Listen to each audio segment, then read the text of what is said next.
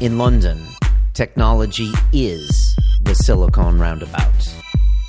Introducing a new talk show dedicated to the people of the London technology startup scene Silicon Real. Each week, interviewing entrepreneurs, venture capitalists, financial technology, accelerators, and incubators in an exciting three person format. Learn about the people behind the innovation. Locally filmed, locally sourced. Silicon Real. It's about the people. This is Silicon Real, the weekly talk show dedicated to the people of the London technology startup scene. I'm Brian Rose. I also host London Real. It's a similar setup, same studio. Uh, we get three people in the room, try to figure out what the hell is going on. Uh, this week we had uh, Neil deGrasse Tyson, the uh, rock and roll astronomer. Uh, we've had uh, Tim Ferriss from the Four Hour Everything. we've had people like Max Keiser in here from Russia today. So check that out if you want. But today we're here to talk about tech. My co host is entrepreneur Colin Pyle, who's uh, running uh, coffee companies, uh, language uh, learning schools, very appropriate for today. Yep. You just came back from a European tour. What's going on? Yeah, flying around trying to sort of lock down that supply chain for the coffee. So, uh, you know, spending some time in northern Italy and Naples and uh, in Germany. So it's it's hard, but it's it's coming along. It's not a, you know taking three beans from completely different places in the world, bringing them all together, and then roasting them, grinding them, encapsulating them, and having them arrive at your door is it's tough. Is much more difficult than I and it's tougher than you thought it was going to be. Way tougher. Okay, that's a uh, good. but we're getting it though. Yeah. That's what makes a good entrepreneur is they don't know what they're going to get into, yeah. or they never would have done exactly, it. Exactly. Yeah. Sometimes going in blind is, is, is the only way to go in. Yeah, definitely. But you know, yeah. bef- um, before we get to our guests, I just wanted to give a shout out to TaskRabbit, who are, are, sponsoring this episode. They're an online marketplace, allows people to outsource small jobs to people in their neighborhood. They just got to London a few months ago. Uh, we had Lauren Sherman on, their head of community. She was awesome. Great show if you want to pick that up. Uh, but uh, they're doing uh, not only you can get people to clean your house and all this other stuff, but they also run a lot of our back end operations at Silicon Real. Yeah, they're helping us so much right now. They're really good yeah, my since coffee's sort of gone nuts, I've just been so busy, and so yeah, it's not just tasks, like just easy tasks. She's she's really cranking it out. Yeah, so they've got Bonnie. people. Yeah, Bonnie's yeah. really hooking us up. So if you want to give them a try, you can use the code Real twenty five and get twenty five pounds. That's like three hours of work, and they'll literally do anything. They'll come and uh, Robin from Datch had them clean after one of their company parties. Yeah, they'll go get your coffee. They might even give you a foot massage. I don't even know. Maybe that's none of my business. But if you want to check it out, it's code Real twenty five, and uh, it's all good. So uh, thanks to them. Uh, let's get on with the show. Our guest today is Mr. Bernhard Niesner, who is uh, the founder and CEO of Busuu which is uh, the world's largest social network for language learning. I think you have more than 35 million users. It's probably more now. 40 million now. 40 million. Th- are you at like 50,000 a day or 40,000 yeah, around between 40,000 50,000 new signups a day. Some big numbers. Yeah. Very big numbers. Um, you guys uh, are, are looking to revolutionize the way people learn languages uh, via the use of tech. Yeah. Um, I believe you, you raised uh, three and a half million in Series A around 2012. Yes, exactly. You're, you're right near us in, in, the in the roundabout. You also um, mentor at uh, Telefonica Wayra. Yep. Uh, we we love Wayra. We've had a bunch of Wayra companies Lots. in here. We had Simon Devonshire in here that man is tall. Mm. he is very tall. Um, so uh, we love those people. Uh, Bernhard, welcome to Silicon Real. Well, thanks a lot. It's a pleasure to be here. Thank you so much for being here. You know, uh, Busuu is a language that's spoken in Cameroon, right? Exactly. Uh, by eight people. Is that yeah, about right? That's about right. so, why that name? What are you trying to say? Well, actually, so when we started the company, we were obviously looking for a name, and we had this idea why we don't call the company uh, by a, language which is uh, on the verge of extinction. You know, there are 6,000 languages out there, and half of them are about to extinct.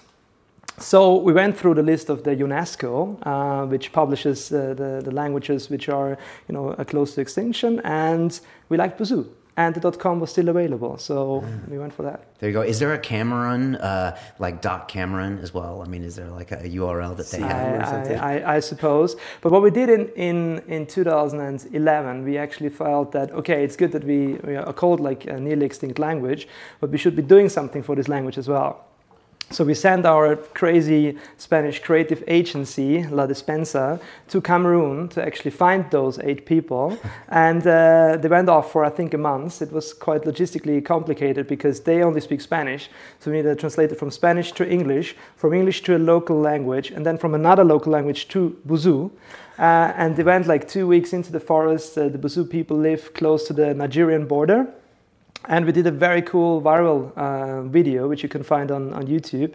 So if you go to busuu.com slash uh, safe Busuu, uh, you actually see those eight people dancing to a very cool Busuu song.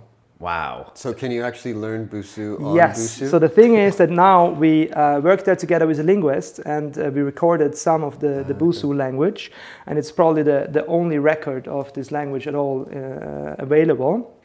And we use the same technology and methodology how we teach English or Spanish or French uh, to teach Busuu. So you can learn uh, what's your name, you can order a beer in Busuu. Uh, so we have a few phrases on our website which you can uh, learn in Busuu. Wow. I was wondering if you could take us through the evolution of this company. I mean, you know, you're you're no spring chicken for Busuu. You've been there over six years, right? Yeah, exactly. Time flies. It's yeah. nice to see because a lot of people think a startup is all about the quick flip after two years. And I think I saw a doesn't video. happen. It doesn't happen, right? And I think I saw a video where you were saying if you go in for the quick flip, then you'll never get it because those those aren't the kind of people that build big companies. Yeah, exactly. Because you have to want to do it. But but walk us through what what has Busuu done and what are you looking to do in the future? Yeah. So basically, we started the company in 2008 um, after doing an MBA at IE Business School. So I was before in management consulting, uh, wanted to have a break of that, uh, went to do an MBA uh, at this business school, and met there my uh, co-founder Adrian, who uh, has a, techno- a technological background. So at the Random Network event, we met up there. He had this idea of language learning online. I was looking for a team to join, and in the business school there was quite a strong focus on entrepreneurship. So basically, throughout the MBA, you were supposed to write business plans and, and you know develop the idea. And we, we met throughout the year and liked really this idea of how we can revolutionize the way uh, people learn languages. Because if you face it, over the last 10 years, the only real innovation in language learning had been maybe a CD-ROM. The rest, we're always learning a language exactly the same. So we felt, especially at that time, Facebook was coming strongly into Europe.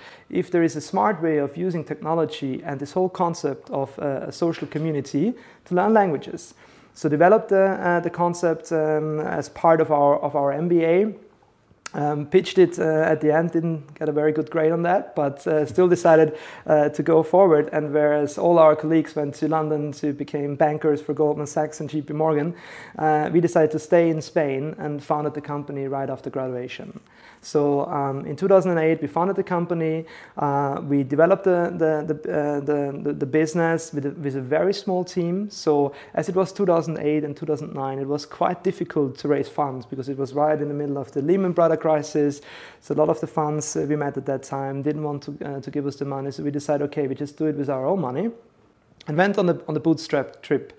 So uh, we were only a team of four or five people and you know very lean approach always very careful of where we are spending our money and we grew the business with a few angel rounds uh, to then nearly 10 15 20 million users and in 2012 um, when actually the whole economic situation in spain wasn't that great big economic crisis uh, strikes on the streets uh, it was not a very good environment to have a high growth startup uh, we decided to exchange the uh, sunny tapas for the, the rainy pines and took the whole company and the whole team uh, and moved them over to London. After your financing round? After the financing round, okay. exactly. Well, did, Don't that, do it before because otherwise it's too expensive. it's actually too expensive. Was that an obvious move? Something that everyone was thinking you had to? or Because it must get comfortable hanging out in Madrid. I mean, yeah. you got everything you want. Well, that's the thing. Like with hindsight, we should have done it a few years earlier. So I believe we would be now in a complete different situation if we had moved early on. So we're really tried to scale the business and, and to, uh, to scale our team. But um, I think that's a big difference. And now getting to know the London tech scene also more, you realize how wonderful this ecosystem is, how big it is, how much talent you have in this city.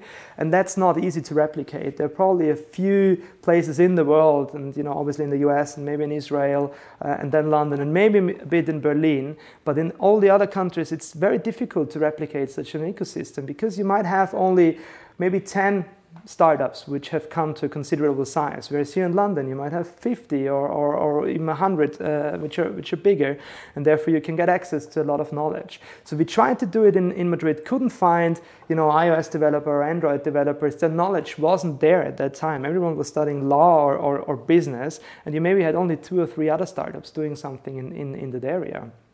Um, so we said, let's just move it out. We, we, we considered New York, we considered uh, Berlin, and we considered uh, London. And at the end of the day, we, we came out with London as a clear winner and took this decision, which uh, you know obviously was was an important one. We cut down completely operations, took the team of around 10 people, had a big moving van with over 200 moving boxes. Everyone had to find new apartments. Some people took their kids from the kindergarten from Madrid to one here in London. We had to set up our operations completely from scratch, so no office, no lawyers, no tax advisors, no you know it was really literally beginning nearly from scratch, just with a website which was still up and running, and a few bunch of very motivated people, and then uh, here we are. That's a story. It's a That's good a real one. story. Now, New York, New York really wouldn't have been practical because you couldn't have got the visas for those 10 people. Exactly. It's about the Yeah. visa. It's also a pain in the ass to move uh, a European entity into the United States, Okay. especially if you're at a later stage and have already a certain, you know, IP. So uh, moving within Europe is okay. Um, New York would have done at the end. We discarded it because of that. Okay, that's a great story. Just to finish off my question, what is uh, the plans for the future? As in, you're at 40 million users now. Where, where do you want to be, or where can you realistically Yeah. be? So we're talking about the market, which is probably around 250 billion dollars big, and where there's a billion people out there who are learning English, which is going to be 2 billion by 2020. So it's a massive market. If you live in an English-speaking uh, country, you're obviously not necessarily that exposed to this whole idea of language learning, because Right. Asking the question, how many languages do you guys? everyone has to join your party, right? Yeah, exactly. exactly. So English, if you live yeah. in, in Austria, like like myself, or, or in Spain, everyone somehow has to learn English, and I learned four languages in, in, in total. So it's kind of a, a very known concept, and, and, and it's part of your life. Um, and the same applies obviously to all these emerging markets. So we're growing massively in Brazil, massively in Russia, in China, uh, talking about countries like Indonesia, Vietnam, where language learning is not a hobby, but it's a route to success. The taxi driver in Rio de Janeiro with the upcoming uh, World Cup and Olympics knows perfectly that he will make more money if he just speaks a few words in English. He doesn't need to be able to read Shakespeare. He just needs to be able to bring someone to the airport and you know say a few numbers in English. And that's the core motivation of those people. And that combines with um, growth in mobile penetration, so people suddenly getting access to mobile devices, especially smartphones. In Brazil, where you have very strong mobile smartphone penetration, and also getting access to uh, credit cards or payment methods. I mean, just creates a massive change for this industry. So it's a huge market and it's growing at a tremendous uh, speed. And what we want to be is we not just want to you know create offline language learning, replicate it, and do it online. We want to make sure that the way you learn a language is simply much easier and more efficient if you do it with Busuu. So we're currently working a lot on the product itself. Um, we realized that motivation is one of the key obstacles to learn a language. It's not necessarily affordability, affordability. It's not necessarily access to the content because now people more and more can get access to it. It's really about keeping the people motivated because we're competing against the Candy Crush and the Facebooks and the Twitters. So we want to make sure that language learning is so fun and engaging that people actually stick with it. And by that, advance. So what we want to do is to make it much more motivational and engaging. But we're also working on an adaptive learning uh, system, which easily recognizes what kind of level you have, realizes what's your objective in the level, in, in the language, visualizes this uh, goal setting like we all know from running apps or you know the Jawbones of improving like life and the whole idea of quantifying yourself using that for education and making sure that the content that we the content that we show to you is um, um, important to you uh, and you know is, is interesting for you. So also adapt the content according to your specific needs. And if you're achieving that then we should be able to create a system where you simply can cut down maybe on 30% of acquisition time for a foreign language as opposed to other materials Colin, you you spent some time in this space. I mean, Yeah. You know, you, you had the whole Mandarin language school, right? Yeah, So- well, I, I did the Mandarin language school, and then uh, you know run, ling- you know, Lingos. invest in, uh, in in Lingos now, and, and sort of on the board. Lingos is much more offline learning, so we do zero online learning. We just connect people offline In the same geographic in, in the space same to meet up. space. Okay. Yeah, yeah, but you know, looking at Busuu, it's just uh, it's incredible, and I, I guess you have so much data. You know, where are people learning languages? What language are they learning? Is Yeah. it majority on the mobile? Is it on the web? Maybe you could just elaborate on some of those points. So that's the thing. Like at the moment, we're turning more and more into a mobile company. So when we started, it was pure web, and then in 2008, again, the iPhone started to to come out there and be more used. So now we grow 50% more on mobile devices than on on web. Uh, we also have more active users on mobile than web because again. In emerging mar- markets, people might have actually more a mobile device than a desktop at home. And uh, second, it's just the perfect tool for this quick action of learning once you're on the bus, on the tube, you know, when you have this spare time. So we are, you know, creating now our content much more usable for mobile devices because it's so easy. Because again, it's about motivation. If you have this one hour on a Sunday afternoon to sit in front of your computer, you might actually never do it. But if you do it every second day in a bus ride for 10 or 15 minutes, you're more likely to succeed. So therefore, mobile is, is, the, is the clear focus. And with mobile, you know, also in terms of user motivation, we can send you push notifications at the right time. When you're more likely uh, to learn something, we store all your mistakes and your learning history, so we know exactly which words you saw, when did you see them, did you know them or not, and thereby create a very specific learning path. You talk about push notifications. What, what are you pushing at, at your customers? Um, so it's something we're still developing at the moment. At the moment, there is internal reminders and push notifications if someone else has corrected you. Right. Because something I haven't mentioned yet about Busuu, which is unique, is that we allow the users to actually interact with other members of our community. So the whole idea of Busuu was that you're not only a student of a foreign language, but you're also a tutor of your own native language. So when you sign hmm. up and you want to learn, let's say, Spanish, we show you the Spanish-speaking community, and you can directly interact with them, with them via an integrated video chat application, peer-to-peer text corrections. So you click on a person, and your window chat, uh, video chat opens and you can directly practice your skills. And that's super fa- powerful, again, in countries where um, if you live in the middle of nowhere in, in Brazil, it's not that easy to get access to real English native speakers. That's a, that's an amazing like you know possibility there. That Yeah. kind of blows my mind. You know, this is Silicon Real, and so it's time to get real. We're going to ask you a couple questions about your business model. I'm going to go first. All right. But you know, when I when I read, you know, it's a, a social network for uh, for languaging. I think, okay, I, I already try to juggle right now six social networks. You know, I got Facebook, I got Instagram, I got Pinterest, I got all these other things. How can you convince people that they need a new social network Mm. on top of all the other ones they're trying to catch up with, or the other ones that they're leaving? I mean, a lot of people are leaving Facebook Yeah. and getting over it to come to you guys. Yeah, that's that's a very good question, and I think there was this time when everyone created a social network for everything, but um, you know you can have a social network for cooking, but it might not actually necessarily improve your cooking skills, whereas a social network for language learning where you can practice your language skills with someone else that's a fundamental part of language learning. So it's not just a you know fe- uh, shiny feature. If you want to learn a language you need to practice and we solve that by interacting with other users. So i think it's just an integral part of language learning is to practice your skills and that's done with the social community. And second i mean with the social plugins and logins nowadays it's just so easy to sign up and we don't want to have any long sign up processes and, and you know something so you can obviously facebook connect and you have a google plus sign up so it's very easy to, to get into the site. So um, and you are just there to learn a language full stop so there is no need to necessarily stay in touch if you want you can have you obviously have friends and and and, and chat etc but it's really more about the language learning program So it's a secondary effect if people get social. Exactly, But I guess yeah. if you're making people communicate with each other, it's a byproduct. That it's a will happen, byproduct. I mean, obviously, we had our, our our first Busuu babies, so people met on the website and got engaged and married and, and had the first babies. It's like when you have a bar, you might serve food, but then again, some people might be flirting at the bar. It's, it's a byproduct of, of what you're doing really.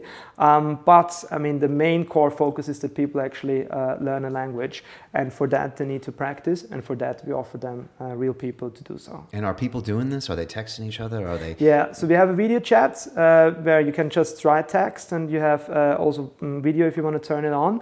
Our most popular feature is the uh, peer-to-peer text corrections, where you write something, let's say in Spanish, we show it to Spanish people, and they uh, correct correct it normally after a minute or two. So on a daily basis, we have around 30,000 texts being corrected within our community. And the interesting part is as well, we have a few users who just correct other users. So we have this lady in Australia who has corrected more than I think 120,000 posts of uh, other people learning English. And obviously, she's a retired English teacher who just does nothing else. Get up no, in the morning. Is that for fun, or do you pay for her? fun? If you don't pay anything. Okay. And uh, I just, you know, one story, a fun story to tell. Like one day, I sent her an email saying, like, uh, "Thank you very much for for this amazing commitment you put into my community." And she just replied back, uh, correcting my email. So, yeah, it. so it's kind of, you know, um, she. Um, we have a lot of retired people on the website who simply enjoy the fact to help others. Right. And what so the silver, resource, right? Exactly. The silver yeah. surfers for us are tremendous research resource in, in order to, to, to help other people. And especially when you learn another language, you're normally a bit afraid of practicing and you make mistakes. And if you see then actually native speakers of the language you're learning also making mistakes in your own language, you lose this barrier and you're just okay, I don't I don't mind. The guy from New York also makes mistakes in, in talking Spanish. Why don't I have a problem with, with just doing a bit of English? And, and if I make mistakes, nothing wrong. So that's a bit of the whole philosophy of Busuu. It's a very open, friendly place where you can make mistakes and you just uh, practice with real people. Colin? Um, 50,000 users a day. That just, it blows my mind. And from sort of running a few businesses and, and trying to acquire customers, I just think that's incredible. And, and so I guess maybe if you could give some advice or some insight into how how you scaled to 20 million with just angel funding and then how where was that tipping point? Was yeah. it 100000 people? Was it 5 million? And and sort of is is all your user acquisition now just organic mm-hmm. and you know what i mean? Okay so first maybe with regards to the angel funding and the fundraising in general um, we are super proud about the fact that we have raised only in total around 4 million euros and all our competitors have raised massive more amount and some of them failed actually because they have raised too much and we also saw, especially as we couldn't raise at the beginning, fundraising not as a sign of success, but it's basically a promise you give. But that's it. So, you know, you read always on the news about they have raised this amount and this amount. It's great, but I'm thinking I'm more proud of, of building a sustainable business and having actually capital efficiency rather than raising money and just, you know, being in this loop of diluting yourself, obviously, as a founder and uh, just going from one round to the other. It makes maybe some VCs happy, but at the end of the day, it's about building a real business. So we tried to raise as little as possible. How did we do that? By being super analytical about user acquisition cost versus lifetime value. Actually, at a time where it wasn't really called like that, we just, you know, it was basic math of how much does it cost to acquire a user and what do the people spend on our website. And we realized that if we optimize this funnel, that we can actually get, you know, good returns and therefore can increase our marketing spendings over time. So we then said, okay, if we are able to buy a user for 9 euros and he spends 10 on our website, let's just get as many of those 9 euro users as we can for our platform. So we scaled automatically our marketing spendings. And that then simply drives obviously organic traffic because we realized that if we acquire 100 users via SEM or paid advertisement, normally they also give us another 100 users on top, which come from free, for free because there's a word of mouth effect. And by that, again, we could increase our uh, marketing spendings. And as our users, we have a freemium business model, so there's a basic version where you can get access for a few stuff and few units and, and exercises. And then there's premium, uh, which costs around five to six pounds a month. We get access to grammar, our mobile app, uh, additional review types, etc. And if people pay, they normally tend to pay like in the early days of sign up. So therefore, we get the money cash up front and then we pay Google in Spain after two months and UK after one month. So we are basically working capital negative and can could finance our own growth with the, with the money we collected from, from our users. Therefore, we suddenly re- realized that we don't need to raise a lot of money because we could rather finance our, our growth with our own cash flow. So I guess the most difficult thing there that you said was getting your CPA to nine and your lifetime value. Exactly, exactly. And exactly. making sure your numbers are right. Exactly. 'Cause If your 10 is really 8, Yeah, yeah. then you might have a problem. Exactly. And then yeah. Yeah. I get once you get to that point, then it's just you know dump some open money the- in the open, hopper and open and, the gates. and, and, And, by now, position. it's still don't get me wrong. By now, only 50%, and I think even less actually if we include mobile. If we include mobile, only 20 to 30% of our traffic comes from paid channels. So we're not just fully dependent on Google. Right. It's just something which keeps the machine going, the boat floating. But then suddenly we're going quicker and quicker because you know more people ju- uh, jump on that and, Sure. and, and come into our funnel. So I think it's a lot about optimization of the funnel. Yeah. Uh, you did so many iterations of our landing pages, and then you know always come with this beautifully designed page where this converts better and it converts much worse than actually the, the shitty one, which Yeah, looks yeah. really ugly. But you know it really depends on, on, on the country and, and language, and we have done a lot of optimization there. And um, I think we, we got our numbers straight, and we are very much analytical. We track our cohorts on a weekly or monthly basis. So I think that's kind of the, the trick and the, the secret sauce of how to scale. And are you primary like heavily focused for online acquisition, or do you do offline acquisition as well? We don't do any offline acquisition. We well, we're lucky enough to win four million euros uh, at You've got to tell this story. at the, Yeah, at yeah. the So NOAH. 2012, you Yeah. won uh, Yeah. uh, is a ProSieben, and it It was, was like, ProSieben. So at the at the NOAH pitch uh, conference, NOAH uh, event, there was a pitch conference, a pitch event from from ProSieben, and uh, it was a startup competition. I think I don't know, 60 people. ProSieben's a big German media company. Exactly, right? it's one of the biggest German media companies, and and I think uh, over 100 companies applied, and then you know we went into the final and we won uh, the the first prize, which was four million euros of gross budget. Uh, for TV advertising, which you could spend for free, which is fantastic. So Yeah. we were we were lucky enough to, to win that. How many like hours of TV advertisement is that? Good question. So ton. to have a rough idea, um, like one ad during like the, one ad at prime time might on a Saturday night might be up up to forty thousand euros. So it's quite. I mean, if you look at that, and it's only twenty seconds, so Yeah, like forty k, forty k, it goes quick. Um, and then again, you spread it across, and then it really depends whether you do Monday morning or it goes down much lower than that, maybe Yeah. 1,000, 2,000. There's a big difference between gross value and what you really pay. So in, in the way it works in, in Germany is that there's a very like big number of gross value, but no one pays that. Everyone just pays a discounted price, which might be up to discounts of 50, 60, 70, or 80% of the gross value. Okay. So, you know, gross it's, a, Ah, it's a big amount. Net it's still a very good amount, and if you get it for free, you definitely don't complain. And it gave us a big, big exposure with this acquisition channel, and we learned a lot. So, typical thing, we did a first spot which was super branding. We flew to Tenerife and filmed this with the models on the beach, and you know, fantastic weekend we had. The spot converted really bad. So you, you can look And it you on were, all, YouTube. you were ready. You said you had all the monitors. You were real time. E- and- and exactly, and yeah, we looked it on, on analytics, and absolutely nothing happened when we put this, No this pop. spot. No, nothing, not even a little, it was exactly the same. So we all felt a bit frustrated. Then we did another spot, and also what we did, um, we actually combined it with a full 360 degree marketing campaign. So never do just uh, TV advertisement alone. I mean, it's pretty obvious now, but at that time it just went it out and, and, and, and didn't think it completely through. So we did uh, retargeting, we did display, we did Facebook, uh, you know, a lot of the typical online marketing stuff to build a campaign around it. And we did a pretty, you know, performance oriented uh, um, TV spot with kind of Germanic humor, if, if, if that exists. Because it was just a German audience. it was just a German Okay, audience. And it's basically a guy explaining how he used Busuu in, in front of a whiteboard, and it converted 30 times better than this beautifully film branded spots on an island. And obviously, production cost was a big fraction of, of the first spot.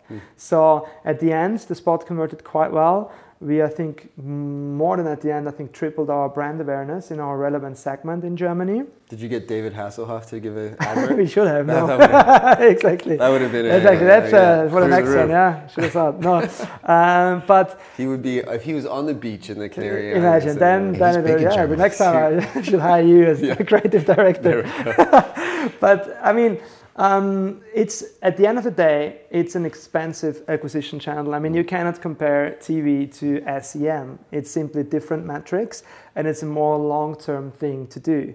So um, as a startup, it really depends on the stage you are, the money you have, and, and, and, and what kind of resources. But what you definitely need to make clear is that your funnel is super optimized as well as on a normal SEM funnel, that you are capable of getting all this traffic in, that you also do testing of the spot. So in the second spot, we had focus groups. We tested the claim of the spot in display campaigns and actually said what converts better, like uh, learn English for free or learn English with a community or whatsoever, what converts best. We put on the logos of uh, um, the Google Play and iTunes, which automatically then triggered quite a lot uh, mobile downloads, which wasn't mm. in at the first time. Anyhow, you need to show the logo uh, constantly at the spot. So there are a lot of learnings. And obviously, we're very glad that we had this opportunity to do mm. TV. What, so some of those lessons were put the player up there, put the iTunes, put the Google Play yeah. logo, put your own logo up a lot. Put their own logo up constantly. Have one call to action, just a not, single one. No, not too many messages. Don't say join up and do this. Yeah, and then and now uh, exactly like very thing. clear message, and as an internet company unless you know you have a lot of money and it's a different segment it's a lot about performance. So actually, i think just this idea of getting in with a branded spot which tells a very beautiful story about a guy being lost in spain it doesn't work. We need downloads. We need signups. And then people get into our funnel and then they know what the product is about. Um, so at the stage we are, we should have gone straight away for a performance spot, which is you know much more blunt and direct and explains the product and optimize the spot a bit more. But at the end, we, you know, we learned the lesson, and it's it's uh, it's a good channel, but it's not cheap. So it's a great story. So are you using that channel now after the free so freebies? For, yeah, for the time being, we have put it on hold um, because uh, we are actually uh, soon going to raise money. So we want to make sure that we have a bit uh, deeper pockets uh, before doing that. Um, but it's a great channel, and there are competitors out there in our space which do great uh, TV campaigns, ROI positive TV campaigns in emerging markets. So you can do it, mm. but you need a bit more of money uh, in order to, to risk it. Because most most internet startups would never consider television. Yeah. I'm guessing that would be the old school way, yeah. very hard to track, etc. But you you say targeted, it's something you should. Yeah, exactly, and you can track it. So we had like a 15 minutes uh, uh, pixel tracking in place. We could we had a quite a sophisticated attribution model where in a certain window after the spot was shown, you actually we attributed this lead then uh, to to the specific campaign. We knew exactly how much the spot was, how many users it generated. So, but at the end of the day, it's a more long-term acquisition channel. So if you want to grow fast, you'd rather go for SEM than go for TV. You know, you're very analytical, Bernhard. Is this a Viennese thing? because you know, a lot of companies talk about A/B testing, but a lot, but very few of them actually do it. Yeah. You know, and they run, and you know, you have to run these analytics. But so many times, you know, you're running a seat of the pants company. You make these subjective calls about the look of something, and you don't go by the numbers. I mean, I think it's more a, a ex-consultant uh, approach. So okay. I used to spend a lot of time, too many hours in front of an Excel sheet when I was a consultant, and and you know we have the beauty of being an internet business where you can measure everything. So why should we uh, just rely on opinions? And you know, on all the decisions we take, we try to have uh, quantified analytics behind because we all either like, like green or red or orange, but just test it and then take the winning option. So we built this, this, this company from the beginning, maybe also out of necessity. We never had 10 million to spend on something just to go out and do it. We were all, it was always our money. So therefore, you know, we I think it was out of necessity, and then we built like a real religion about it at Busuu. That's an important lesson we've never heard on Silicon Reel. Yep. Is to do the ABC testing and then run the numbers. Yeah, your opinion means nothing. Yeah, exactly, absolutely. Yeah, you're so right. but you think your opinion means yeah, everything. Because sure. as an entrepreneur, the reason you're there in the first place is because you believe you know something that someone else doesn't. But once you create the idea, I guess you have to succumb uh, to, to the market. And and the, the thing is like we are we have clients from over 200 different uh, countries, so literally from all countries in the world. And I don't know what a Turkish female user who is 18 wants from you know a language learning course. Uh, my opinion is not valid for that. So that's why we do landing pages, you know, for specific countries and specific regions, just make sure that it's optimized. And I think out of that, you can build, you know, quite a good business around. All right, let's talk quickly about the freemium business model. Yeah. You know, it's uh, it's had some success, it's had some failure. Some gaming companies have been successful with it. Some have, are having a hard time lately. Yeah. What um how are you guys going to do it differently and is it the way you want to keep it? So the moment um, you know, um, I think there are a few success cases of freemium. I mean, if you think about SurveyMonkey, if you think about Evernote, uh, you know, I, th- I, think they're they're Spotify to a certain extent. I Although think they're, they're, they're, they're now they're too. now changing it, and but they have they have one problem, which is you know we have kind of zero marginal cost of our product. We don't pay any music uh, industry amounts if our free users use our product. In theory, it doesn't cost me anything whether someone else now uses a premium membership or not. So that's a big advantage with virtual goods. That's why it's so good for for for a freemium model, and I think we really want to create a global business. We want to be the largest brand in language education in the world. And by that, by nature, we just want to be used by millions of people who potentially also might not pay for our platform. And there are several reasons why you might not be able to pay because you don't have access to a credit card or to a payment method, or you know, you might not have the, the, the money. And it's an education business where I also believe, you know, some people simply cannot afford it. Fair enough. But there might be another percentage, and obviously we're optimizing the, the, the uh, number of percentage, is those who, who pay for that and very happily pay for that. And it's just making sure that you cut the product and the features right. So it's you know what you get for free is good enough to get a taste of the of the uh, product and to also use it constantly, but also to get this impression of actually I should upgrade because then I will be much quicker in learning a language and I will just get more out of it. And if you face it, I mean, honestly, ours is maybe five, six dollars a month. What you spend on in a pub, or even if you're in Brazil, I mean, it's not that expensive. So if people know what impact it might have for them, and there are studies of how much more people can earn if they learn, if they know English, let's say in China or in Brazil, it's an amazing investment you can do. So therefore it needs just to be the right cut between free and premium at the right time, not too early. Don't you know push the paywall in the face when you just have signed up and people don't even know what this is all about. Um, it's a lot about payment optimization, where you need to, especially in our case, we get payments literally from countries I've never heard of, very small little islands in, in you know the Caribbean, sending us over 20 euros a month. Where honestly, it has a lot to do with optimizing you know the payment, local payment methods that you offer. In some countries, people don't like to pay up front; it's installments. Others like premium SMS. Others, you know, we offer a whole bunch of, of payment platforms, and I still need to optimize on that. Who, who's behind the payment? You're, so we offer different different platforms platform. We use Adyen as a platform. We use PayPal. Uh, we Sorry, use what was the other one? The Adyen. It's, Adyen. Yeah, it's a guy, guys from from the Netherlands uh, okay. who, who yeah. have done a lot from for Groupon and other big players. Yeah. Uh, we use also Paymentwall. We lo- we use uh, local providers in Brazil and in Turkey. So we literally had to build up yeah. quite a strong localization because payment methods and payment habits are completely different in Kazakhstan versus Venezuela. How about Bitcoin? Yeah, no, I was about to say. Really? You don't want to touch that, do you? I don't know. that would solve all your problems. I don't know. you remember, uh, yeah, you remember that company Busuu? They were big till they touched Bitcoin. Yeah, exactly. then we went all down. Yeah, I don't know. Not sure about tell that. Tell your investors we got a million in the bank in Bitcoin. I probably like, Mr. Keiser. He might have a different opinion. Yeah, he does. He just started Maxcoin, by the way. I imagine. so don't get me started about that. but I mean, if any company uh, should adopt Bitcoin, it's you because you're talking about these crazy com- countries you can, not do credit card payments in Brazil. yeah. These tiny little countries where they could easily do you a micropayment. I'm still looking at that. So I wouldn't discard for the future, but Make right now, coin. Uh, yeah, Busuu coin. You have the Busuu berries, which you collect over time. But okay. I mean, I, wouldn't right now. It's so un- unpredictable of what's going to happen, and let's see. do you think if you could integrate Bitcoin in some way, that it would really help your business?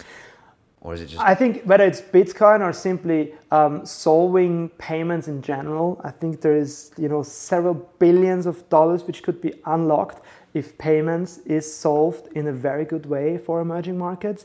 There's so many platforms which still, let's say in Brazil, some providers only accept national credit cards because in Brazil, even if you have a credit card, you might not be allowed to pay uh, on, on, a foreign provider. So you actually you need a local entity connected to a local bank it's a it's a nightmare. So many issues in Brazil because the real yeah. isn't isn't transferable out of the country. Yeah. Exactly. Yeah, ta- yeah, yeah. Tax the tax is is, is a nightmare, issues. and that's one country. Also China. I mean, there's a lot of issues there, and I, I, believe you know PayPal is doing a big bit progress. You have Stripe, etc., etc. It's getting there, but companies like ours, we we're just trying to optimize as much as we can. It could make or break your business at some It point because that extra Yeah. twenty percent in revenue from It's a massive. Bitcoin or a Stripe could. Yeah. We see we see people in some countries who you know accept terms of conditions, put a product into the basket and want to go to checkout, and we only might have two or three percent conversion rate out of that of people who literally want to hand the money into your into your account and you can't take can't it. take it. Wow. I mean, it's a big, big. But then again, Do you watch that happen? yeah, live I watch like, this graph "No!" nearly every morning, and it's it's, it's frustrating. but it will be solved. And also, I think mobile carriers are going into the direction.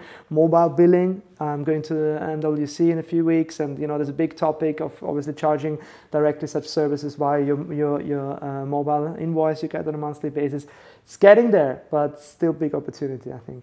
Okay, let's talk London really quick. You moved your business to London. Um, I'm just con- uh, curious if you're going to expand to the U.S. at some point with staff over there. What do you think London needs to change if, if it wants to become more competitive? And what do you think we're doing right? Interesting. Yeah. So I came from from from Madrid to London, and obviously, once I always heard about this tech city and Silicon Roundabout, I always thought it's kind of the Champs Elysees of the internet business, like the golden roundabout. And you come to the tube Guys station, with beards fucking everywhere. hell. exactly. A I few come, up people. from, I come up from Old Street Station sometimes, and I'm just like, really? Yeah, Yeah, exactly. right. That's what I thought. Uh, but I mean, apparently, I don't know whether these 50 million pounds go into the station or not. But in any case, maybe if it just painted, it it would already look a little bit better. But besides these very superficial uh, uh, comments, it's I think London, honestly, it's it's uh, it's a super place uh, for an international startup hub. Um, I think it's such a cosmopolitan city where, especially in our case, where we would need people with language skills and international background. I mean, we have in our office, we are nearly 40 people now. And, you know, we have people from, I think, 20 different nationalities. I don't think it's that easy to hire that if you're in, in, in Silicon Valley or, or, or in the US. So it is really an international hub and people understand international business here in London, international expansion. I think people in the US understand very well how to grow and scale tremendously fast, but mainly in the US. And I think people here understand how to scale beyond uh, those borders. Um, I think the government is doing a great job, and I'm always comparing it kind of to the Spanish and, and the kind of Austrian uh, network. I think government is, is doing a great job of putting digital on the agenda, putting you know learning to codes within the educational uh, system. I think actually UK is doing very well, um, and the tech city as such is already a strong brand. I would rather focus my efforts on into London. I mean, maybe the guys in Manchester don't want to hear that, and in other places. But it is very important to focus all the efforts into one city because I saw it fail in Spain, where it's about Barcelona and Madrid and the government, and really not kind of two governments struggling about where the funds are going. And I think an ecosystem survives and succeeds based on the number of people it has, and then it's kind of a snowball effect which gets bigger and bigger. And therefore, I would rather focus, you know, all my efforts into into this city. And London is doing a tremendous job on that. A lot of um, networking opportunities in general. I think people are very open and very eager to help each other. I've never seen a, a, a network which you know does networking so professional. Even if at the end they might be all drunk after a few pints, but like at the beginning, it just works very well, and people come prepared and go to a networking event in order to network. In Spain, it happens that after five minutes you talk already about football, and, and, and, and that's it. Here, really, I think people understand how to leverage the value of the network and I think, you know, in general, I'm super happy about our decision, and there are very few things I would change. Are you going to the States at some point? So we, we are in the States. We have probably a few million users now in, in, in the States. It's nothing necessarily I would consider to have a physical location because we don't need that Just not necessarily. It's a B2C business. We can acquire users from all over the world sitting here in London. And for tax reasons, etc., um, I don't necessarily see us having a physical location there. Obviously, in regards to fundraising, it's a different topic. And yes, we're talking to US funds. Uh, I think they're great funds here in, in London, and they obviously also need to compete with the, the US competitors. And funding also, especially if you compare it to continental Europe, in London is already pretty good. But still, I have the impression that obviously check sizes are a bit bigger it's easier to raise money it's higher valuations so there is simply more simpler access to capital. So i think what, what london needs is a bit more time because it takes time to create um, an ecosystem like in silicon valley where you have not 10 or 15 people who have done a big IPO and have seen you know how you scale a business from one to 500 employees and to three billion dollar valuation. There are a few more people out there and this knowledge automatically triggers down. And it's not about the founder it's about the first cto and the first head of marketing and so on. And those people now in the us suddenly have made money and reinvested into the ecosystem. This just takes time. So i think it's getting there in london but probably it's a few years where hopefully many of us, you know, have, have done then these, these exits, have, have learned the lessons and can trigger down this knowledge then to, to, the, to other people who want to go there. I was just thinking, as you, from a venture cap guy in, in, in, America, you know, you're you have some real numbers that speak for themselves, and you know, you're you're like, we don't need to go to the U.S. and scale. And most of the people that sit in that chair are are thinking about how they're going to go and how they're going to tackle the West Coast versus the East Coast. But you know, you obviously have a really big market. You guys have come a long way. It, so it must be something that these people would look at. Yeah, I mean, obviously from a market perspective, language learning is simply much bigger in China than, than, in, than in the US. I mean, there's simply more language right. students out there in China than in the US. So our, our market, our consumer is for a certain extent sitting in the US, but the much bigger opportunities in emerging markets. How many users in China do you have? very limited for the time being. I think it now, uh, we had been featured by Apple at the beginning of the year, and we're number two in the Chinese education store hmm. uh, for a few weeks, which was great. But then again, in China, you have not only one, not, not only iTunes or Google Play, you have several yeah. stores. And finally, RevShare is 70% for the telecom and 30% for the publishers, so it's the other way around. Um, we might have now, I think, 400 to 500,000 users in China, but we still need to get into that market. So that's that's mm. a hmm. place where probably you cannot succeed mm. unless you have a local partner. Right. And where's your biggest in terms of user base? Where where do you find most of them? Number one is Brazil. Number two is Russia. One Brazil. Two. And number three, interestingly, is still the U.S. But other countries like Turkey, China. Um, uh, Colombia are also growing quite substantially. And English is by far the most learned uh, language? It's like um, 60% of our users are learning English, but as we offer 132 language combinations, because we have 12 different languages, and you can learn always like in all the complementary uh, languages, and we have very interesting combinations like Spanish for Brazilians, uh, Mandarin for Japanese, right. German for Turkish users. So it goes into into all combinations. Interesting. You know, we've heard the word gamification thrown around a lot. I think we should gamify Silicon Reel at some point. Um, maybe getting on the show as a game. I don't know. but true. is it something that you're trying to introduce for Busuu? And is it a fad as well? I mean, actually, I think we were one of the we were probably one of the first education companies who implemented gamification. So from the beginning, the concept of Busuu was super gamified. For example, Every, every language you learn is represented by a tree. The more you learn, the more the tree grows. If you're lazy, the tree shrinks, and we send you motivational messages. we introduced Busuu berries in 2009 or 10 when no one actually spoke about gamification as a word, which is, was a, is our currency which you collect. And people are super eager to collect Busuu berries, and you can spend it in the virtual garden to buy some stuff for you for your garden, where you know you have going to buy a sheep or a dog or or something. Um, so we have implemented gamification quite a lot and as mentioned in the beginning, it's a lot about motivation. And if people find it somehow motivational that they have more points than their friends, then let's just let them play. And yes, for sure, I think it's a core theme in education as general. We need to get rid of this whole concept of I need to learn, and this automatically like triggers this negative stimuli of oh, learn, like me sitting as a student at home and doing homework. Sounds horrible. Learning should be as positive. I need to play, and it should be in a way that actually you play and you learn something behind, but you don't even notice that it's you know uh, it's it's a learning hour. It should be like a playful hour, and it should be very satisfactory. So we are, whatever you do, in the new version of our product, we will give you very positive stimuli. So you're always doing something good because it should not be, yeah, you've done a mistake and you've done this wrong and again.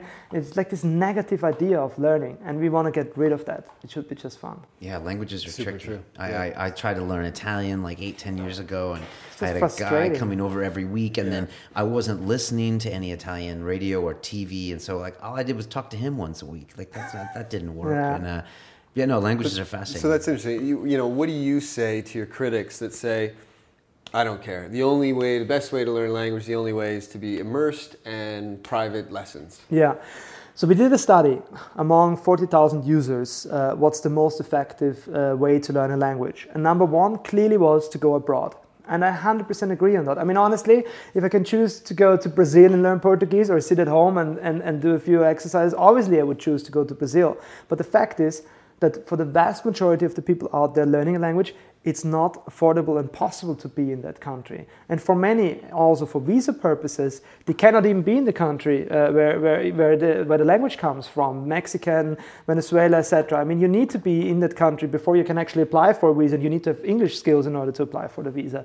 So, therefore, I completely agree. Yes, full immersion is the best, but then, second, it's probably the tool which is most accessible and easiest to be used. And if you think about driving to the language school, sitting on a table around with 10 other English native speakers talking Italian to each other is definitely not the most effective way language learning should work. So, by rather going there and spending my time in the tube and then coming back after work, I should be just doing it on a very quick way with a mobile phone. Therefore, our goal is we want to be you know, the most efficient uh, tool to learn a language, which is you know, besides going into the language and spending time there. You know, Bernhard, we always ask people at the end uh, uh, a question. I'm going to hit you with it. If you can make a phone call to the 20 year old Bernhard, I guess you were probably undergraduate as well, and, and give that young man a bit of advice, what would you tell him? Oh, Jesus, an interesting one. 20 year old seems year like years ago. Still in Austria. Uh, yeah, exactly. Still in Austria, still not finished with university. I mean, I think I honestly wouldn't change that much, and I honestly definitely wouldn't tell this guy to avoid the mistakes that I have done because I think it's so important to make mistakes and just learn from that. And therefore, it's important to make those mistakes. And even if it takes time and money and whatsoever, um, I probably would have uh, told this guy if you ever found a company don't do it necessarily in Spain at the beginning, but you know, do it in a, in a hub where there is already an ecosystem. So I think that's definitely an advice. But then again, I mean, just stay passionate with that idea. Don't let yourself down with people who tell you that your idea is not going to work. Just keep on hitting it, stay focused, and then you know you will have a joyful ride. Did the 20 year old have any idea that you would be doing a tech startup? Yeah, I had pretty shitty ideas, I think, at that time, and I'm very glad that I never implemented them. So I'm glad I met my co-founder and we did Dembusu together. So, uh, so it's interesting. To touch on you know you wouldn't change being a consultant for not at all. That, that's exactly what I meant. Right. I would definitely recommend in terms of career path study business, go into consultancy because it is it is a, a, tough world. You learn a lot about Excel, about numbers, about how to present your ideas, to solve complex problems. You learn how to work hard.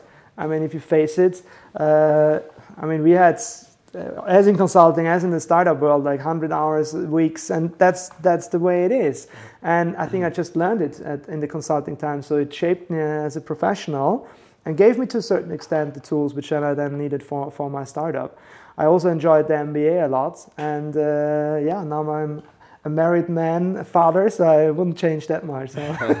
Would you have had a kid earlier? No. Okay. No. Good. No. No, no. good time in there. Yeah. Just the second part of that question: What's the best advice you've ever received? Oof. Um, best advice I've ever received. Could be business advice.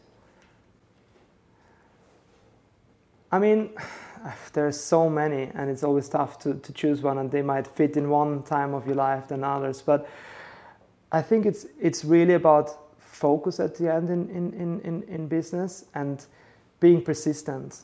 I think um, you know, which you hear from different people, but it's so important to just you know stick and continuously like go with it and don't put yourself off and maybe it's not an advice, but it's a common knowledge. It's a bit about the idea, but it's much more about the execution. And I think that's what we really realized that we had a good idea. Several people had this idea, but at the end, was what made the difference was actually the execution of it. And I think that's the advice I would give people. Like focus on execution. Don't do too many things at the same time, and just pull through and go ahead. And at the end, hopefully, it will turn out well.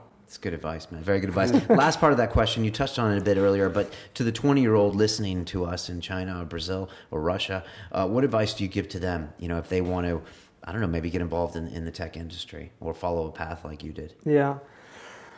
You know, I think um, it, it really, uh, as mentioned before, it's obviously once you're not in those startup hubs, it becomes more difficult. But then again, there's so many talented people out there around the world. And if you go to Bogota to Sao Paulo, I mean, you're amazed about the amount of talent. And as London will maybe take a few years to get to a stage in the US, those countries will take a few years to go get to that stage. But then again, they're super hungry and you know especially with, with being a mentor also at Wayra and going to different events you really see how ambitious those people are. And I think we all have to you know speed up and catch up to, in order to compete internationally. And those people you know should also like learn from other uh, international uh, startup success cases connect themselves and also be very open. Um, in some countries it's not so open. It's not so common to share your knowledge to share your mistakes as well and even if people are in a competitive area, like I have the feeling in, in London that actually people are very happy and it feels like a bit of a family. And that's something I would also recommend to people in more emerging markets to create this sense of community and ecosystem. Meet up as much as you can, uh, learn from each other, like help each other, because that's what drives uh, then the whole uh, community forward. I like that sharing information. We had a uh, that guy Steph, the hacker, that was yeah. in here, and he wrote a blog talking about signing dis- disclosure agreements. And he's like, "I don't sign disclosure exactly. agreements." It's like that's just a big waste of everyone's time. Absolutely. He's like, if you really don't trust me, don't tell me the idea. But most likely, by having a conversation about what I'm doing and what you're doing, eh, the problem is going to get solved, and exactly. it's going to be down to execution anyways. Exactly. Absolutely. So, so yeah. Uh, yeah. no, that's really well said. Um, yeah. Anything I missed? Just one thing I'd love to hear your thoughts. So, you are going up against some massive giants in the education space. Yeah. How are you going to beat not only the competitors of the EFs, the Rosetta Stones, the Berlitzes, but also the Duolingos of the world and, and some of the other guys? How are you going to win in this space in five years? So, the thing is, luckily, the industry itself or the, the market itself is big enough it's not a winner takes it all market. It's not that Facebook and there will be only one Facebook. I believe there might be several players out there in a few years. And it's again a bit about personal taste. Some people might like more grammar, others might like more unstructured courses, and others really like the, the practice with native communities. I think like there's Coca-Cola and Pepsi and all sorts of drinks we take. I think there's not just one route to learn another language. There will be several routes. The market is big enough. Um, but the way we see ourselves competing, and obviously, um, yes, to a certain extent, it is a, a, a, competition on clicks, on you know attention with users, and you won't, don't won't have five apps on your mobile phone to learn Spanish, but rather maybe uh, one. Um, is a lot about super high quality content. So at the end of the day, an app might be super gamified and fun, but if the content is not good enough, then I don't think you know it will succeed. So we are investing a lot on content. Um, I think our big differentiator is the community. So we have something very unique where people you know practice with each other and are in touch, and that really differentiates us. And also in terms of the adaptive learning, I think we're uh, ahead of our competitors. We're doing something unique uh, in that sense, and I think we can differentiate there. But then again, you know, if you now go on the street in Istanbul and ask the people how do you learn a language, how do you learn English, I don't think anyone will name nor Busuu, nor Duolingo, nor uh, maybe Berlitz. I don't know. But it's really about the market is big enough, and the industry itself, you know, uh, needs to evolve a lot. And publishers, to a certain extent, are not that quick. I mean, they come from a world of books and, and, and an industry which hasn't really changed that much. And we have been living and breathing and, and, and starting to grow up now with mobile devices and we understand how you know uh, to, to, to, to, develop these kind of products on a, on a mobile and, and, and web platform so i think we are we're quick enough to move fast Excellent. Uh, for people that want to get your app, what's the best way? What's the easiest way? Visit uh, busuu.com, B-U-S-U-U.com slash mobile if you have a mobile device. If not, sign up for free and uh, yeah hope you enjoy it and actually by the way i haven't mentioned but we about to release quite a big change of our existing product. So if you still go to the old website it looks like the old website and it's not uh, you know uh, it's it's basically a site which is based on what we did from 2008 till 2010 11 i didn't want to say anything. Yeah better not because it will change dramatically. Okay. we have spending actually we have actually spent and that's that's a big thing for a startup. like really seven, eight months developing something completely different behind the scenes. We haven't released it yet, only in a few test markets, only to a certain percentage of users. But the rollout is going to happen as we speak. So I think by next week we will increase the threshold of people seeing the new website. It's a complete different animal. So I can't wait un- until it's out. The new mobile app is already out. Check it out. It looks good, but uh, on the website it will come very soon. Exciting stuff. Um, how can people get in touch with you? Are you a Twitter guy? I'm a Twitter guy. My name is Bernardo with three O's at the end, I think. I'm not as, uh, I don't use Twitter as much as I probably should do. And if not, it's bernhard at busuu.com. Just send me an email. I'm more than happy to, to meet up. Fantastic story. I love it. Very pro London. Great. It's uh, Amazing, yeah. Yeah, it's super cool. Some great tips and some things we haven't heard here uh, before uh, on Silicon Reel. So, uh, love it. If you're listening to us on iTunes, you can check out all of our faces on our, our YouTube channel or on Twitter at Silicon Reel. Um, we've getting a bunch of volunteers recently, Yeah, it's right? been amazing. So keep like coming. our tipping point. You know, we've Yeah, got no, all sorts of some uh, guys, some girls, some video people. Everyone is yeah, just, we're it's yes. helping. So you know, cool guy Simon from who who's lives in Spain now, Aussie guy. He's cutting up some of our clips for us. and Right. We're gonna, you know, we're trying to take some great stuff that we've learned from all of our different interviews and kind of put them all together in one Oh, clip, Right, which, like- which I think would be really cool. I think like the 20 year old question I asked you, Yeah. I think he's putting them all together. Yeah. Ah, great. So, So, yeah, that's so a great resource. thank you guys, and yeah, all the help. Uh, we're doing this for you guys, and uh, just feedback, help, guest suggestions. Yeah, guest Bring it. suggestions, all Yeah. that stuff. So Yeah, cool. fantastic. As we say at Silicon Reel, it's about the people. You are one of them. Thanks. Thanks so much for coming. It was a pleasure. It's uh, it's an exciting thing to watch, and uh, it's going to be a lot of fun. So, and I wish you guys all the best. Thank you very much. It was really a pleasure being here. Okay, guys, take care. When we first started it, you know, it was just a monster in a room, and uh, kids went crazy for it because you could adopt your own pet monster, Right. which was the cool kind of tagline. Uh, and then we built out the world, and it was kind of a bit like Frankenstein's monster because we just added this and added that and added this. And so now the world is huge. There are six main monsters you adopt and you nurture and look after and you play with. Uh, but you can also message your friends, you can have your best friends on there. Um, it's really kind of got stealth education baked in. Once we did all of that stuff, it really started to take off. It was one of those hockey stick curves that you don't often see.